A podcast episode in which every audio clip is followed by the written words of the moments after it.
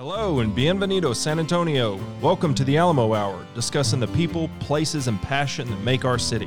My name is Justin Hill, a local attorney, a proud San Antonian, and keeper of chickens and bees.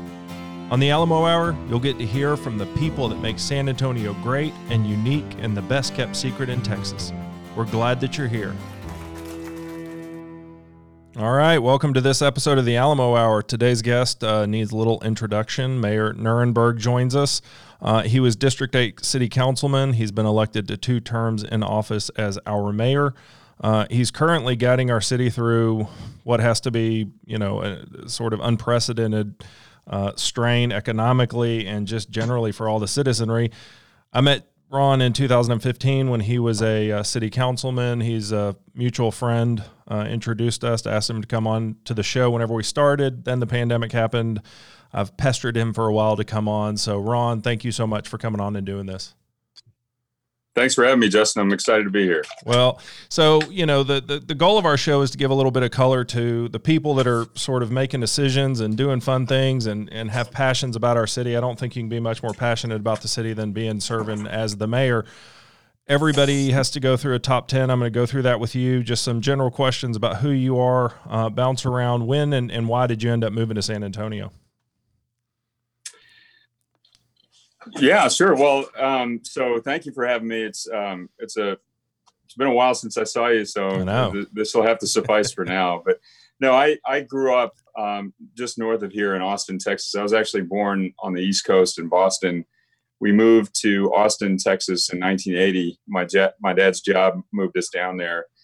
Uh, loved Austin in the 80s, growing up there. Um, kind of a, a residential neighborhood uh, friendly type of community um, and I was about to go back to the East Coast for school, and my dad uh, convinced me to come down to San Antonio to check out some schools, and and um, I went down to Trinity, and I fell in love with it, and I decided to enroll at Trinity, and and after four years at Trinity, I fell in love with San Antonio. It was in the mid '90s, and you know San Antonio was uh, sort of coming into its own at that point. I remember that Mayor Peak was in office towards the end, uh, and he had a great vision for the city, embracing green spaces, kind of building uh, an urban environment, and uh, embracing all of the cultural assets of the city. And and that's the San Antonio that I I sort of grew up with, uh, for lack of a better phrase, and and went away for graduate school and met my wife, and we decided we're going to plant our roots in San Antonio. I've been here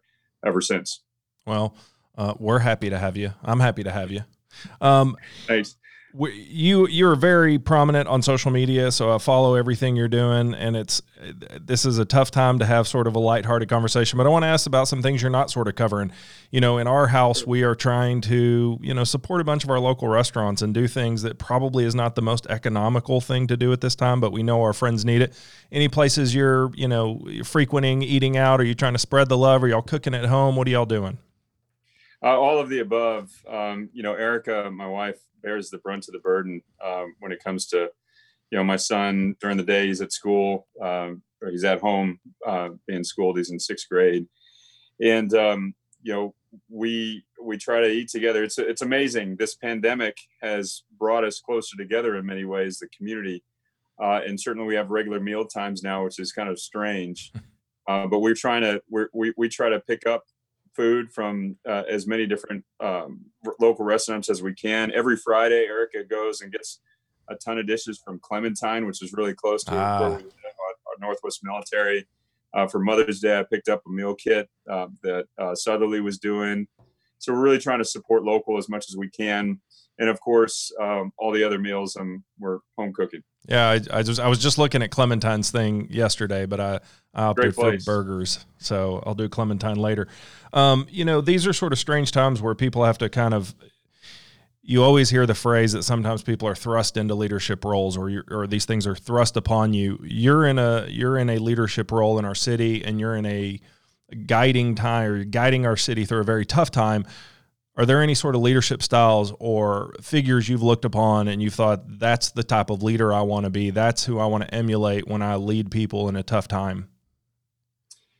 You know, it's not any one single person. I think every everyone I've ever come in contact with and had the pleasure of being mentored by, I try to take you know something from them. Uh, but I, but I think the person I've I've gotten to know the most as a leader and and sort of emulate styles and someone who I admire very much is Mayor Hardberger. And and it's strange because uh, he and I have become very good friends. Uh, he's been a mentor of mine since my political life began.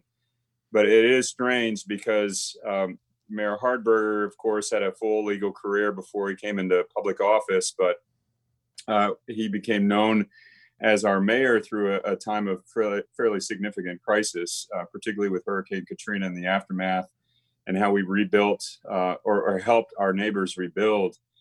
And you know, you're right, I, and I agree with that 100%. That you know, you don't pick moments; moments pick you. And and if I could have the choice of things that would happen externally uh, during my my time as mayor, I certainly wouldn't have picked the pandemic, but you know you deal with that and um, certainly the lessons i've learned from from phil have helped in in this time for sure well i like you calling out phil because phil does did the type of law that i do so he's a okay. legend in our world as well um, yeah I ask everybody what are sort of some of your hidden gems in our city. I mean, I've heard everything from generally the Pearl to, I mean, very specific little restaurants or churches. So, what are what are you some of the your favorite little off the beaten path spots in in San Antonio? You know, there, there there's a lot. Um, you know, I I was uh, I had the pleasure of being a council member in District Eight for uh, two terms there is a place I don't think many people know uh, very well, but is an extraordinary estate and park, and that's Denman Estate Park. There's a beautiful pond there. It doesn't have a natural water source; it just stays full, and every once in a while we have to go in as a city and fill it. But it's got a Korean pavilion that was a gift to the city. Actually, when when Mayor Hardberger uh, was mayor, he established a sister city relationship with uh, with Gwangju South Korea, and part of that relationship was the gift of of this Korean pavilion. Huh. It's it's amazing. It's beautiful, ornate. Doesn't have a single screw. It's all wood. We we had the we had the pleasure of reciprocating that gift uh, just this past fall. It took ten years for for us to really find the perfect thing and have a local artist create a monument for them, and we took it over there. Um, so that's one place. What was it? You know, what was the monument? uh, it, it, was a, it was a monument to friendship, uh, and it was uh, you know a, a, a, local artist. It had to be assembled. It, it was um, lighted sculpture. Uh, well, I'll I'll send you a photo. It's pretty yeah, amazing. Please. Unfortunately, uh, I had to come back early, so Councilman Kearns had to stand in the actual ceremony for me. But we finally made a trip out to South Korea, and and um, so that's one you know there there are so many amazing places in San Antonio because we have such a massive footprint. Um, and I I find myself increasingly spending a lot of time on the south side, uh, particularly some of the ecological um, systems that have been restored by the River South yeah. uh, projects, and that's amazing. Uh, of course, we love. Um, um norteños uh, to go and have uh, lunch there. The uh, the drive-in, awesome. Oh yeah. Um, yeah, there's just there's too many to list. Sure. But, uh, yeah. Well, we've been highlighting some. I've never heard of. Is it Denman Park? Denman Estate Park. Yeah, yeah I'd never heard of that. So we're gonna put some you, stuff you up about that. Yeah, it's, well, it's beautiful. Um, other than weightlifting, what other hobbies do you have? I love music. Um, do you play it? Uh, used to, used to be in a couple bands. What what not, instrument? Not great, but you know, uh, out front. so you're the singer. Did you play rhythm that. guitar yeah, as well, or I just sing? Uh, what's that? Did you play like rhythm guitar too, or did you just sing? No, no, no, no. just yeah, just yeah. Okay. Just vocals. What kind of um, bands? Metal? Uh, no, no. It's mostly like classic rock and uh, cover. Okay. Not not great, but you know we we had fun. All right. Uh, I, I did have a band that played originals, and we, we did our own stuff in, in Philly when I was there for grad school. But um, so that's fun. But I, I love all kinds of music, and one of the things that I do every day, uh, just to unwind, is when everybody goes to sleep, I got to go out on the back porch and just put on some earphones, and even if it's just five ten minutes, just kind of zone out, listen to some good music, all kinds of genres. Um, you know, have a beer on occasion, and uh, just let the let the day escape me before we get back into it. Anything you're listening to on repeat right now? You know, uh, on the drive in, we just noticed that I guess because of furloughs at Siri or something, uh, the truck we drive in has um, a, a, subscription. So because of the furloughs, they put, put a lot of uh, automated DJs on. Okay. And uh, there's a Led Zeppelin station. So I've strangely enough been listening to a lot of Zed, Led Zeppelin the last couple of couple of days. Not strange um, at all. I mean, they're incredible. I mean, yeah, but you know, you get into a phase. It's been yeah. a while since I really listened to Led Zeppelin. I'm in a Pink Floyd it, phase right now. Oh, are you? Yeah, it's just for whatever well, reason. My favorite band of all time is The Doors. Okay. So I always go back to that. Um, but no, there, there, there's. I've been reading that there is a strange nostalgia for uh, old time rock and roll right now. Hmm. Uh, you know, 50s, late 50s rock and roll, doo wop. Uh, like I, Elvis. I put Elvis. Uh, I had you remember that song uh, "Sleepwalk"? Yeah, by Santo and Johnny. Yeah, um, it was featured in La Bamba. Uh huh. Anyway, found that song and I just it's you know you you you listen to a song you hadn't heard in a long time, but you you're so familiar to you. Uh, so you just end up listening to that one song for about an hour on repeat. That was one of those things. My favorite song of all time is uh, "Crimson and Clover." Okay. Um, Tommy Tommy yeah. James and the Shondells. Yeah. yeah. That was my wedding song too. All right. Or not. Well, my mom made me listen to all of that growing up, so I probably am more yeah. well versed than I should. You should listen the, to Orville Peck if you have not. Orville Peck. Orville Peck. He sounds like a mix between um, Elvis and old swing western almost. It's this weird, super cool sound. He's he's been on repeat for me lately, but it's okay. got a familiar sound even though it's new music. Yeah, and there's uh, I always find I can't ever. You should be able to do work and read on a plane because it's good quiet time. And usually I can do some reading, but I'm always listening to music. I just it's good relaxation time on a plane. So I always find discover new old things or old new things um, when I'm on a plane. And in the fall, actually, the trip to Asia, um, I was starting to listen to a lot of electronica. Huh. Um, from Canada and from Europe. And there's a band called Grimes that I got into for a little while, but I never thought I'd like electronica. Yeah, uh, no. but that that had ended up getting on repeat uh, for a while. So okay. all kinds, all you, kinds. You check out Orville Peck. I'll check out Grimes. Okay. Yeah, do it. All right. You know. Favorite Fiesta event? Um, there's a few. We love PACFest at Palo Alto College. Um, Never been yeah, you got to go. Yeah. Um, good bands, good food, good okay. people. Um, also love Taste New Orleans, obviously. NIOSA, classic. Um, they're all good, man. King William Fair seems to be like the hand, the runaway favorite on oh, the yeah, show yeah. so it, far. It, yeah. Yeah. The parades are fantastic. Fiesta Arts Fair is my favorite. like King, King William Fair is in a different league. Yeah. Know? No, it's its own, it's its own thing. Yeah. Um, yeah. So I, I, told I put put up on our social that you were coming on the show, and I asked people to give me questions, and one of them it was a great a great question is, in this very stressful time, you're seeing kind of the best come out of people. Are there any stories that that maybe people haven't been told of some of the best of humanity coming out, the silver linings to what our city city's doing right now that you can share with us? Like the yeah, guys at Folklore sure. Coffee are doing some incredible stuff feeding elderly people. I mean, you never even hear about that. Somebody put me onto that and I looked it up. And I mean, that's a fantastic story that nobody's telling. Uh, anything else like that?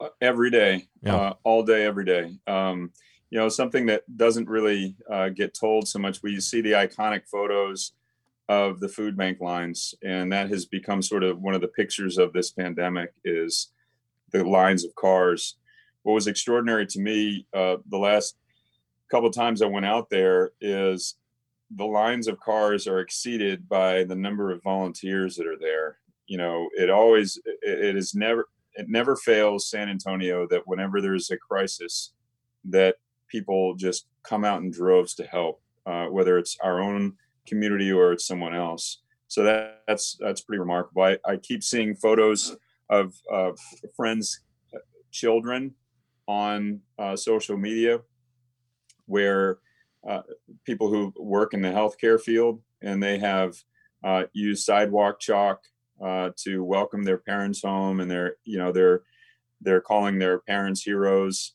um, you know, and, and, and redefining what that term means for kids growing up. Um, you know, my my hats off to all the teachers that are dealing with uh, the the extreme pivot that we've had to do in, in school in, in school. Um, you know, there's there's just a constant source of uh, of compassion and examples of of solidarity that we we draw from to get us through. And and i think san antonio uh, continues to exemplify the very best of people when it comes to getting through this pandemic. I couldn't agree more with you uh, the last question then we're going to get into sort of what's going on with the city uh, how many tattoos do you have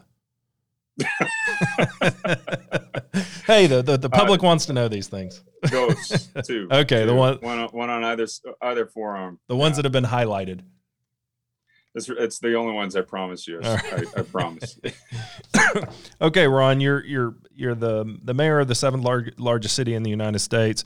Um, you recently were named uh, a New Deal leader. You've done great things, and I, I, really I love the stuff you've done with the Alamo Promise and transportation and addressing housing issues.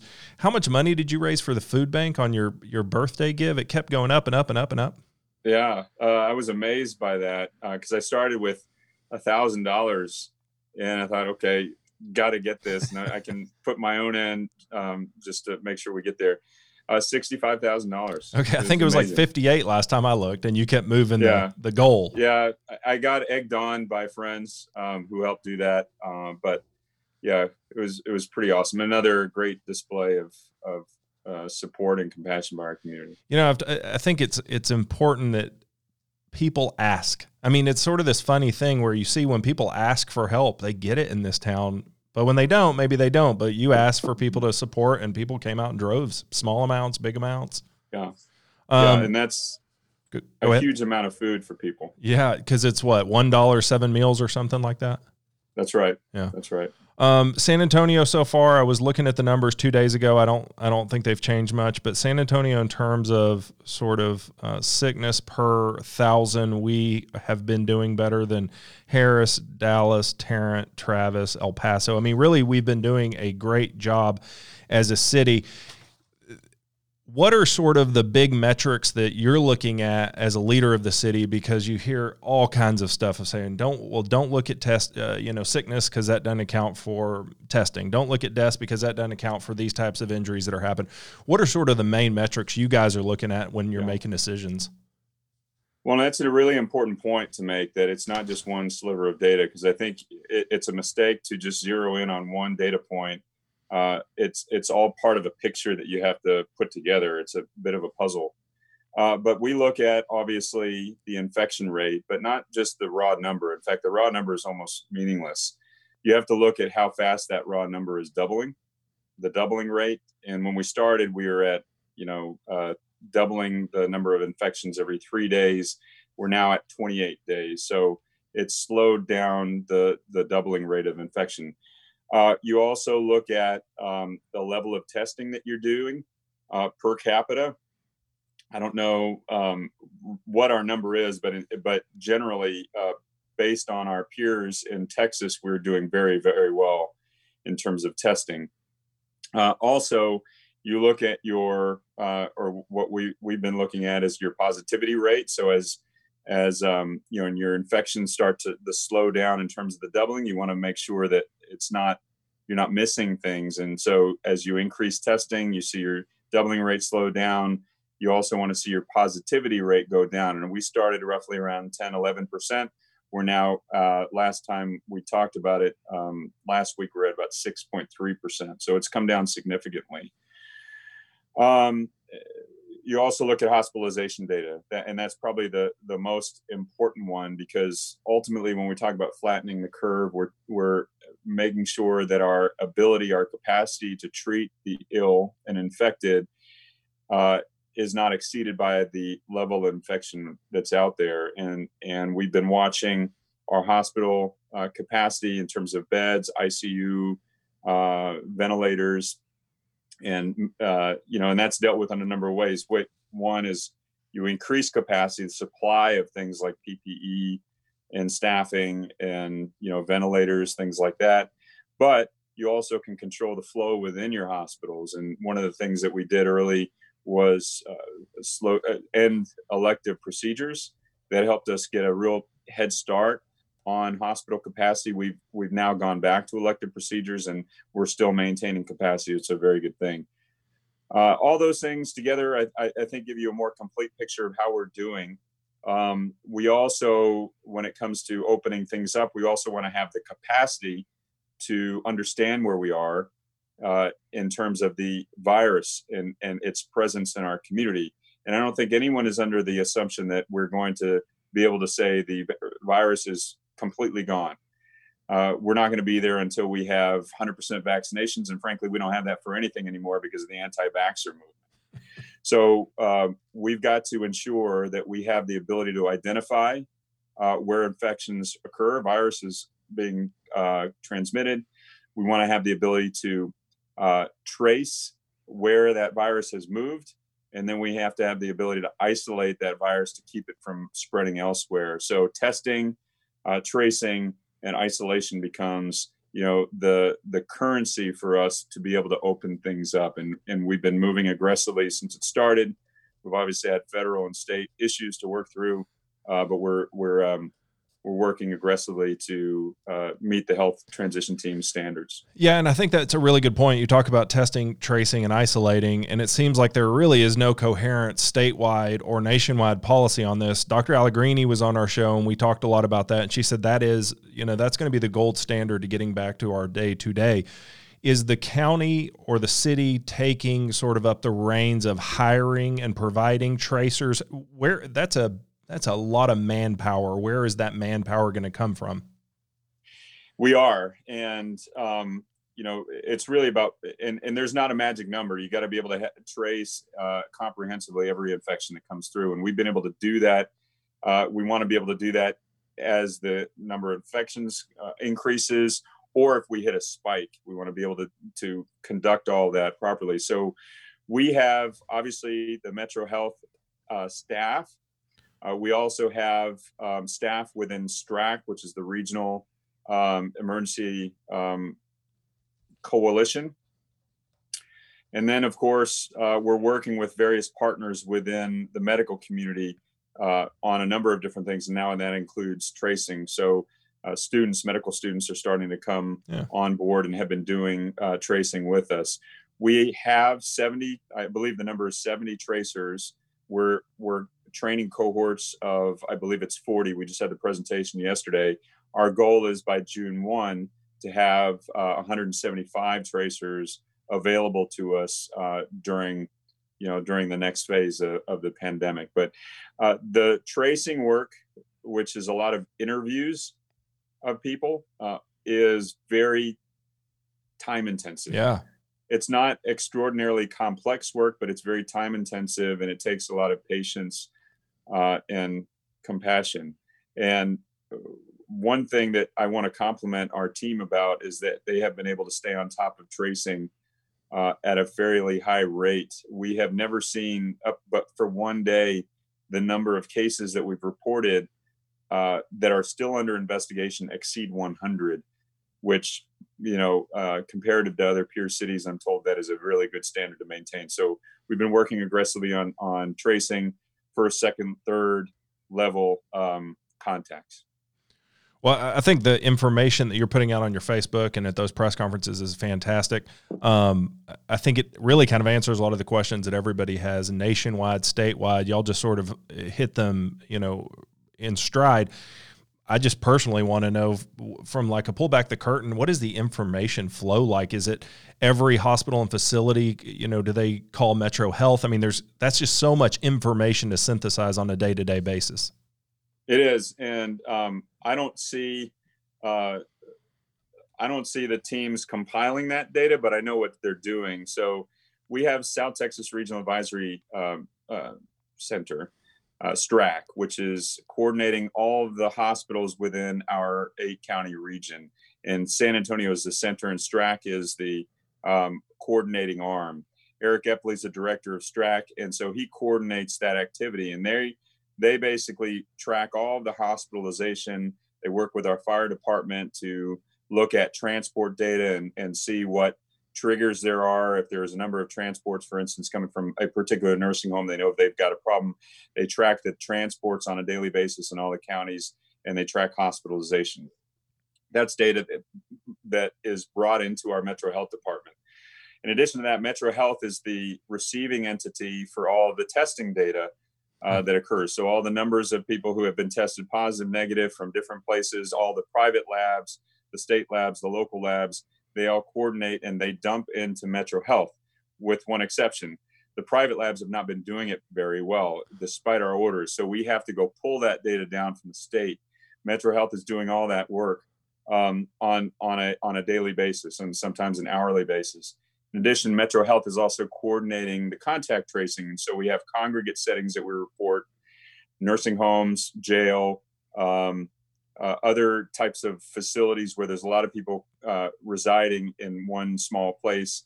So we track those separately, and they coordinate that uh, information as well. Th- those are some of the, and then there's the testing arm, which is mainly a STRAC function. All of those pieces of information are brought together by Metro Health. And at, every day at 4:30, uh, Judge Wolff and I get briefed. We sit down with the entire team, and we go we go through each one of those uh, sections, and we we get um, that data, and that's when we go immediately onto the air and we report it to the public. It's not been um, it, it, we've obviously had some hiccups. Um, at the very start in terms of what we were reporting and what you know the media and the public wanted to hear and so i, I give um, i give the whole group our community a lot of credit because people were very candid uh, some uncomfortably so about what we need to hear and i think uh, on on the on the uh, medical side the administrative side there was a, a great degree of humility to take that take the criticism from from us and from the public and and improve. And so today, I'm I'm I'm happy to say that today I think we're kind of a a bit of a gold standard. We are a gold standard in terms of the data that's being reported um, publicly, and and we're going to continue to do that. And it may change that the things that people need to see and and what they want to have access to. But I've always maintained, and the judge has, that our our ability to fight this pandemic to bring it to an end depends much less on ordering people to do things than it is on putting public health professionals out front, putting the information out accurately, timely, and transparently. That way, the community trusts the process, trusts the medical professionals, and also is is given the information they need to make informed decisions for the safety of their families. That ultimately has saved us over the last several a couple of months, and certainly over the last several weeks, as we've seen mixed messaging from the state um, because we've been able to say, okay, well, the state is saying you don't have to, you you know, you don't have to wear a mask, or, or the state is saying we can't fine you for not wearing a mask. Okay, we never find anybody to begin with, but you know what? Everybody was wearing a mask because Dr. Emmerich, Dr. Taylor, Dr. Bridger, the entire health transition team was telling us we can slow the spread of this virus. We can prevent the virus being picked up by someone from an asymptomatic carrier who might uh, infect someone who could very well be severely ill or die. You can prevent that. You can break that chain if you wear a mask. So wear a mask, um, even if we're telling you the state says we can't find anybody for not doing that. Most people have been complying with that, and, and I give that is where the credit is due. Um, that information, the process, the transparency and ultimately the individual decision making on behalf of a very compassionate community to, to do what's necessary to save people's lives. Yeah, you've seen you haven't seen some of the problems here that you've seen in other cities in terms of the the populace rising up against yeah. some of these very simple measures. Well, and and and the faith community is one huge example of that. Sure. I mean, it wasn't it wasn't until I mean it was in I think the governor's first order where he uh, made great pains at saying churches are an essential service. Well, of course, but we also know that in in uh, church settings, that's where some of the worst outbreaks have originated in other parts of the world and in this own in this country. And so we uh, we followed that order uh, by by convening with the faith community who was already proactive yeah. in, in maintaining safety for their congregants said, look, um, the the services can go on. Uh, but what we would urge you to do is take a look at your congregations uh, and understand the vulnerabilities there are there and where we are in terms of a substantial community spread of this virus. And if you have the ability to conduct services online, that's what you should do if you're interested in, in really uh, preventing the spread of this disease within your congregation.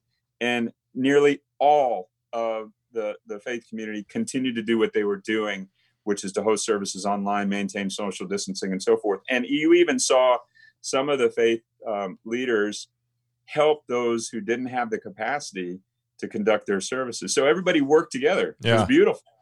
And and it was despite the fact that we're getting mixed messages and some politicization from other areas of the state. Yeah, I've, i had a deposition yesterday and a client who I thought there was no chance she was going to know Zoom. She knew Zoom because that's how she'd been going to church every Sunday. So it was yeah. sort of a lot of people getting exposed to this.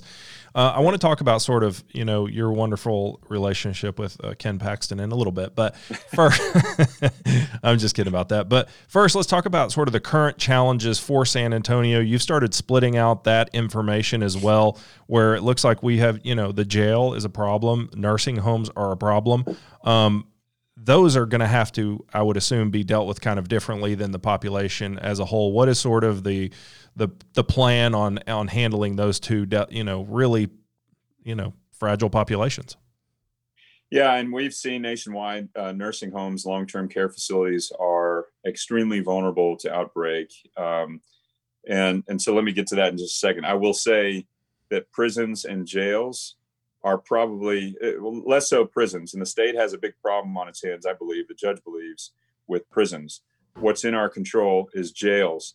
And I have to say that jails probably present the single most challenging setting to control the spread of the virus uh, because of the fact that in, in a jail setting, you have people coming in and out all the time in close quarters. So I give the, the county a lot of credit when uh, they saw the first signs of infection, they went to the potting and isolating of people who were symptomatic. The other thing that been they've been doing with the cooperation of uh, San Antonio Fire Department, UHS, um, and even the uh, Texas Guard is testing everybody. Uh, so they've been testing all the the guards, they've been testing all of the inmates, and, but the the challenge is the inmates, the the population changes every day. So um, what we've been doing again is, is trying to identify uh, where the infections are, isolate those that are there. It's a mini, it's a mini city in there. So you, you try to do everything: testing, tracing, and isolation. Has there been Nursing any wide scale releases of you know nonviolence or some of those? I mean, has anybody been released? Or are we not doing that? So that happened uh, well before the first infection okay. appeared. So they they reduced jail population uh, over at the county uh, many many weeks before the infection uh, an infection uh, occurred. And that w- was very important because it helps with social distancing. Uh, and and to be clear no one released uh, was someone who who did anything more than a minor offense. No violent threats to the public were released to to the public or released from jail uh, but they, but the jail population was uh, trimmed uh, of nonviolent offenders, and then of course the testing, tracing, and, and isolation. On the nursing home side, uh, this is one area where uh, I think we have provided uh, a good standard for other communities to follow. first thing we did was we inspected and worked with all of the long-term care facilities in the in the county. There's over 150 of them in the city to talk to them about proper donning and doffing of PPE. That was done throughout March. Of course, you know there was an outbreak at Southeast Nursing Center uh, that that uh, that mushroom, but um, the way we were able to identify it is a new as a new protocol that was established for this occasion called ITAC, and you'd have to ask the chief what that stands for. But what it essentially means is that there is a is a, a real-time monitoring of nursing homes and long-term care facilities in terms of their transport cases. So anytime a EMS unit or any any resident is transferred off of a long-term care facility, it flags, and uh, the the profile of the case is a a marker of whether or not we've got a problem. So they immediately go in there and they begin the testing, tracing, isolation.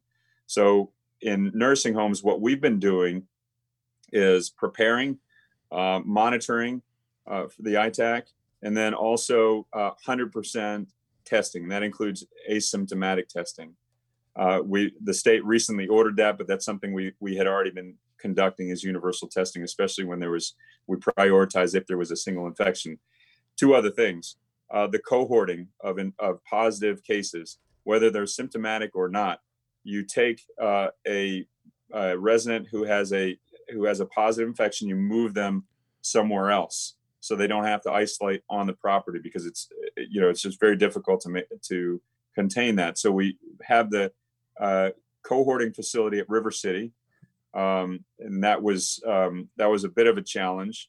Um, and then finally, uh, oh, the last thing is we also in orders uh, very early on prevented the movement of staff from one facility to the next. If you work at a long-term care facility, you have to work at only one, and that prevents us from transferring infections that may not be detected yet from one facility to the next. And they're so limiting visitors and all that in all the nursing homes now, oh, aren't they? Right, yeah. absolutely, yeah. So in, in, the first order, also we limited. Uh, you, you, unfortunately, you can't have visitors on and off of the long-term care facilities. It's just that that population is especially vulnerable to infection and severity of disease. A, a buddy of mine, his mother's in one, and he he applied and got a job so that he can see his mom because otherwise they weren't going to let him in and see him. I mean, he's he's a saint. Um, wow. What is our turnaround on testing now? Because I know that we had these just kind of wild leaps in in yeah. in, t- in our infection rates, and you would say, you know, we just had a tranche of results come in. Are we quicker on getting results back now?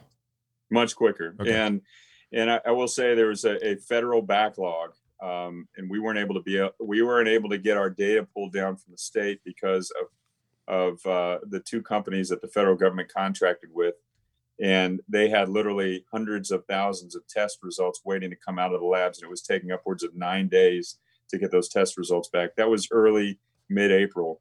We decided to to get rid of that and go with a local lab. So we've been contracted with CPL um, here in town that has been able to turn over test results now in 24, sometimes 48 hours. So it's moving very quickly. Now, um, there, so um, there are some private labs that are conducting tests. Uh, if you go to you know your own private provider and they have tests, they could be contracting with some uh, with a company that takes longer to get your test results back. But if you're going through Freeman or one of our uh, pop-up facilities. You, you, know, they were at Frank Garrett in Las Palmas, and uh, we'll be on uh, the southeast side uh, and the east side this coming week or this week. I think starting tomorrow, uh, you'll be able to get your test results back from the local labs 24, 48 hours. And that's important if we're going to try to have any response. Um, I want to, right. you know, I'm blessed to have one hour of your time, but I want to make sure we cover some things you know, one of the things I heard a lot from, um, or when I said that you were going to come on the show, was that San Antonio is a different city than Houston and Dallas in terms of how we survive economically, and that we have Austin kind of dictating um, our economic transition, even though they are looking out for a state that really kind of doesn't look like San Antonio do we have a seat as San Antonio at the table when these discussions are happening in Austin to look out for our city that is very heavily hospitality, very heavily tourism, very heavily military? I mean, do we have a say in this or are we just having top down dictator kind of orders? You're talking about the reopening of yes. the economy? Mm-hmm. Yeah. So we do have San Antonians on on the economic team. Uh, or or the strike force, I guess, I guess he's calling it. Uh, but I've had many conversations with him, and I've had many conversations with uh, the governor. And um, as it relates to the reopening, what he's doing is he's taking feedback and he's making the decision on his own. And that is, um, it's coming directly from the team. They're providing him feedback, but he's making the decision. Um, you know, uh, I, I, agree with you. Not every city functions the same. which is why we're going to, uh, to the extent of th- that the law allows, make sure that it's calibrated properly for San Antonio. Um, you know, I think we're a little ahead of the game in terms of the the health measures. So, uh, in in speaking with Dr. Taylor and other members of the health transition team, they they their focus is making sure our economic transition team has the data and builds their plan on top of the health priorities. And if you look at our economic transition team report, it is uh, grounded in the science and it also establishes best practices. So, what you're seeing from the state uh, from the governor's open Texas manual when he opens up uh, different businesses is you're seeing a set of minimum standards. And it may be true that we can't necessarily restrict certain things beyond that. But what the economic transition team has done is articulate what best practices should be. And they've also uh, created a expectation on the part of these sectors, which I think is a correct one, that it's one thing to open a business, but it's another thing to get the economy started. Um, you will not succeed in business if you can't get people in the door and and your employees and your customers don't feel confident that they're going to be uh, they're going to they're they're going to be safe uh, and that you're going to be able to you know maintain uh, service of a level of quality that they expect. So that's what the, the economic transition team report is built on restoring consumer confidence which is derived from the science of the health transition team report. Yeah, and maybe I uh, haven't paid good enough attention, but it seemed early on that the governor took a position of local control, let our cities do what's best for their cities. And now it's gone into the to hell with that. Y'all need to not do too much that I don't agree with. Am I misreading this or is it kind of gone this like local control back to the old way of we don't like local control anymore in the span of 60 days? You know, it could be characterized that way. Yeah. Uh, we certainly had, in the absence of any emergency order from the state, uh, the locals were, uh, you know, left to do what was necessary. And so, you know, we didn't have a template sa- sitting on top of us in terms of what we needed to do as a state. I, I would say that um, it was helpful to us to be able to move quickly and appropriately for San Antonio, not to have a one size fits all approach. But I'll, I will also tell you that it's the opposite of logical to take a one size fits all approach to opening things up. The nature of this virus and any infection really is that a single point of entry, a single point of leakage is what ultimately can create an outbreak. And so it's really important, and I've stressed this to the governor and his team, that we need to have the ability, the authority to act quickly, to clamp down if there's an outbreak or an infection, and and and that is that uh, requires us to have um, uh, the ability to calibrate when things open and how they open. And I think, you know, with the exception of our attorney general, uh, there is a, a, a common understanding that that's that's the way it ought to work, even if you listen to the governor himself, uh, because he's been um, he's been at least clear about this point is that if there is an outbreak that happens in any part of the state, we've got to manage it and contain it. And he's taking a state control uh, perspective on that. We would disagree with that. Obviously, we're going to do what we need to do locally. Uh, but at least there's an understanding that you can't just let an outbreak happen and expect the rest of the state to be okay. Um, and then they're threatening. I mean, they're threatening to sue. I mean, Paxton is threatening to sue San Antonio over face masks and things like that. I mean, has that been a slow run up to that kind of threat? I mean, I read the press release. You know, if you want to get into litigation, has that been a slow run up to that kind of hostility, or or was this sort of the first, just sort of opening, you know, salvo from Ken Paxton? Uh, you know, Ken Paxton likes to make a lot of threats over press releases. We've gotten used to that from him, um, and you know, so we're going to continue to do what we need to do. That's logical. That's science based. It's gotten us to the point where we've saved thousands of lives, and and you know, if if uh, if, there's disagreement about that, he can talk to my attorney. Fair enough. Um, let's talk about we. I talked about it early on. San Antonio has done great comparatively to a lot of cities in America and most of the cities in Texas. We have, you know, the crushing economic concerns that are, you know, plaguing a lot of small businesses and things like that what is sort of the evaluation in terms of our numbers look good on infections and fatalities? Our numbers look really bad economically. Is this a health transition team that's going to make these final decisions economic transition team or are we still waiting on austin to give us you know the the leeway that we can or cannot operate within? Um what, say it again. I'm sorry. yeah, no. F- from the economic standpoint, since our health yeah. numbers are looking good oh. comparatively, from the economic standpoint, are do we have the freedom to open up as needed, or are we still being sort of told what we can and can't do by Austin? Um, I, I unfortunately, I think it's a, a lot of the latter. Um, in terms of the opening of things up, I mean, the the the governor wants to take it upon himself to define what an essential business is uh, and what an, a reopened business is. And um, and I and I and unfortunately, he has that authority through the Texas Division of Emergency Management. Now, I will say that uh, it seems to be that uh, his advisors and and in my conversations with him is that he wants to do this the right way, uh, and he's taken a lot of cues from uh, the folks here in San Antonio as as having demonstrated the ability to, to uh, control this virus and do it in a, in a safe and logical manner. Um, but, but, but like I said, um, there, the, the, the state has taken the approach of minimum standards. We're going to continue to leverage our authority everywhere we can to, to do the right thing. And in the event there's a conflict, we're going to put all the information out there that if this is something dumb that we've heard from somewhere else, do the right thing in the meantime. So I wanted to talk to you about the health transition and economic transition committees and the working groups. Early on, there was a bunch of working groups designated. Then, after some time, there was a health transition group uh, committee, and then there was an economic transition committee. There's a lot of different working groups and committees.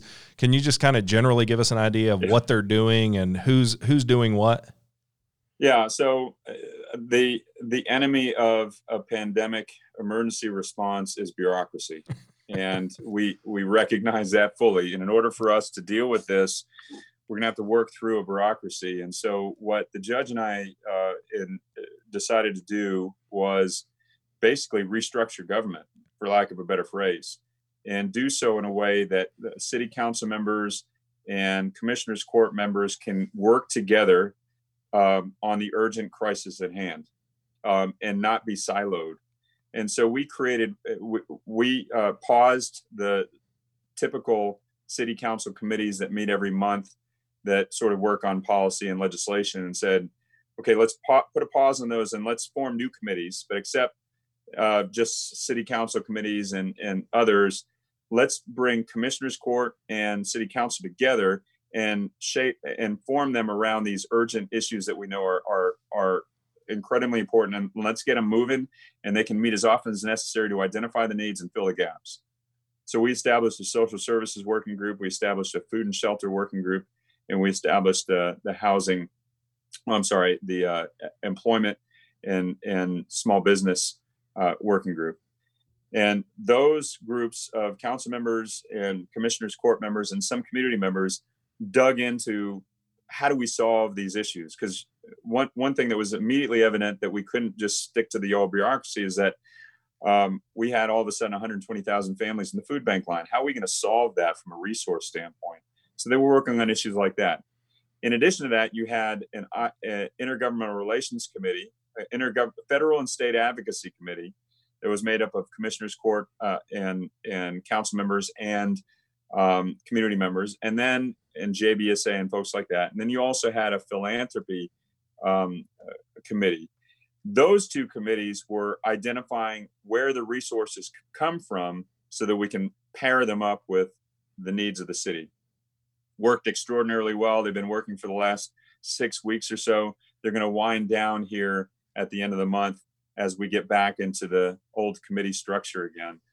Um, so that was the urgent, immediate crisis uh, needs of the city and the uh, families of the city in addition to that, we wanted to make sure that we're doing this in a methodical way as we begin to open up and that we didn't just carelessly go into this and we don't carelessly get out of it. And so uh, we formed a health transition team. And I, I should also credit Gordon Hartman coordinated the working groups. He did an extraordinary job.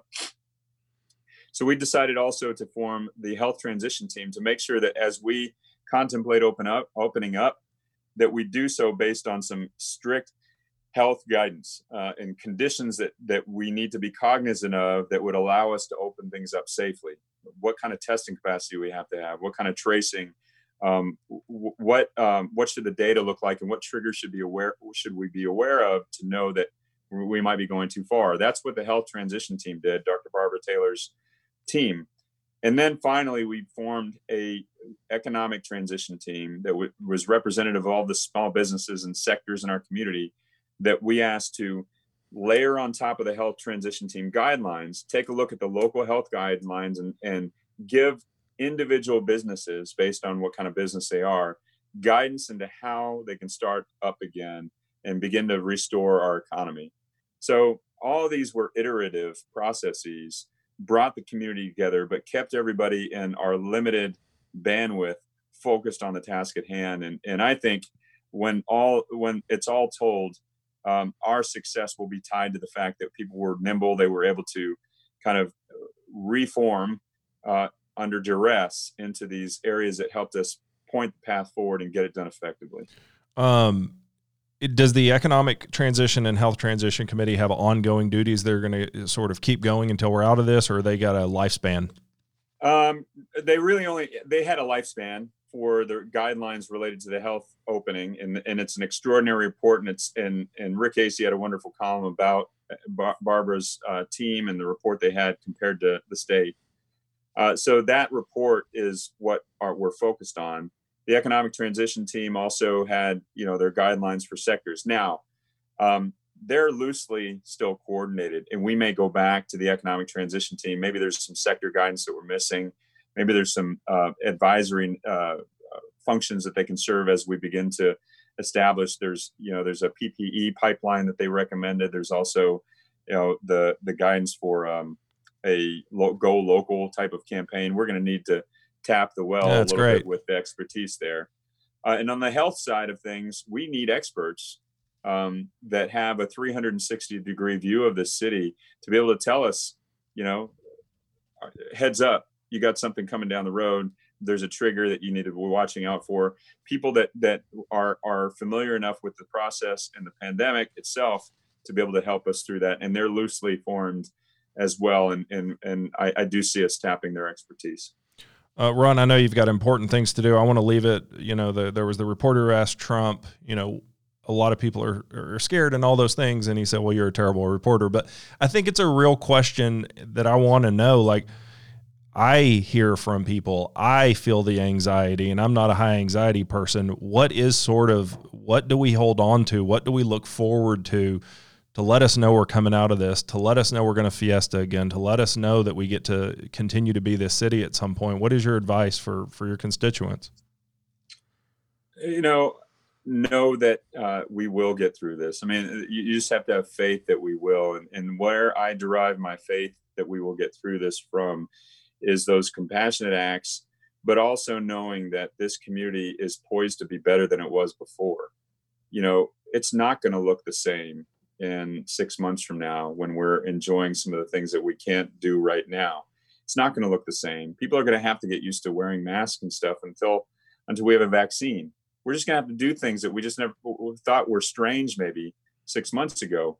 Um, but I, I will say this: that's a a kind of um, that's a, a, a city and a community that maybe looks a little strange um, sitting here right now or or maybe two months ago it would have.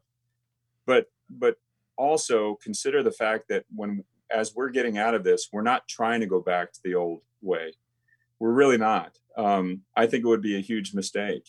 Um, you know, we should not be rushing to get back to the way things were. We can be a whole lot better than that. Um, keep in mind that this city was uh, blazing in terms of its economy. We had a three percent unemployment rate for, you know, three six months, I think. Um, meanwhile, we had um, 15% poverty in this community. Yeah. How does that compute? You know, we it's shocking that our food bank lines doubled to 120,000 people when this pandemic began. But that means the way things were before on a normal day in San Antonio that 60,000 families were depending on the food bank for food. You know, 40% I think or, or some astronomical number of families in San Antonio didn't have access to the internet to do homework, uh, to to um, you know order food, and and that was that was the way things were. I don't want to go back to the way things were. We're not going to be able to go back things the way things were.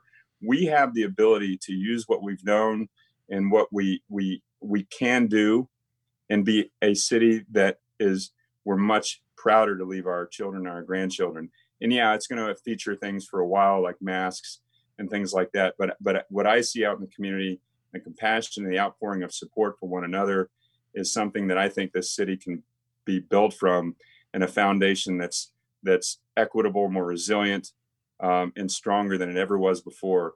And I'm excited to get through this because that's what we're going to. Well, Ron, I'm proud of you. I'm proud of San Antonio. I'm proud that we have done as well as we have done under such terrible circumstances. I hope you continue to kick ass and do a great job and know that I'm pulling for you and everybody I know is pulling for you right now. And uh, thank you for making some time for, for us to chat, to, to give a little color to what's going on and a little levity. So good luck and hopefully you'll come join us again, maybe uh, when we're not wearing masks. I look forward to it, Justin. I can't wait to see you in person and let's go get a pint at Friendly Spot real soon. I'm in for it. Thanks, Ron. All right. Take care. See you later, man. Take care. All right, that about does it for this episode of the Alamo Hour. Uh, again, thank you so much to Ron Nirenberg uh, taking time out of his busy schedule, leading the seventh largest city in America, to come and talk to us. Uh, that's a great, it's a great thing for our show. It's great to see that our our, our mayor supports these you know small podcasts like myself and and gives a little bit of levity and a, and a little bit of humor on occasion to to a tough time. We're continuing with our um, guest wish list. Uh, Shea Serrano, we have tweeted to you. Um, same for Jackie Earle Haley. We'll, ho- we'll hope that one of them will come on. We've gotten uh, Ron Nirenberg now at this point to come on after he has been on our wish list, and Robert Rivard is going to come on, and and and the consummate wish list is always going to be Coach Pop. So thanks for joining us, and we'll see you on the next episode. Thanks for joining us on this episode of the Alamo Hour. You are all what make this city so great. We hope you join us next week. In the meantime, subscribe to our podcast. Check us out on Facebook at facebook.com slash Alamo Hour or our website, alamohour.com. Until next time, Viva San Antonio!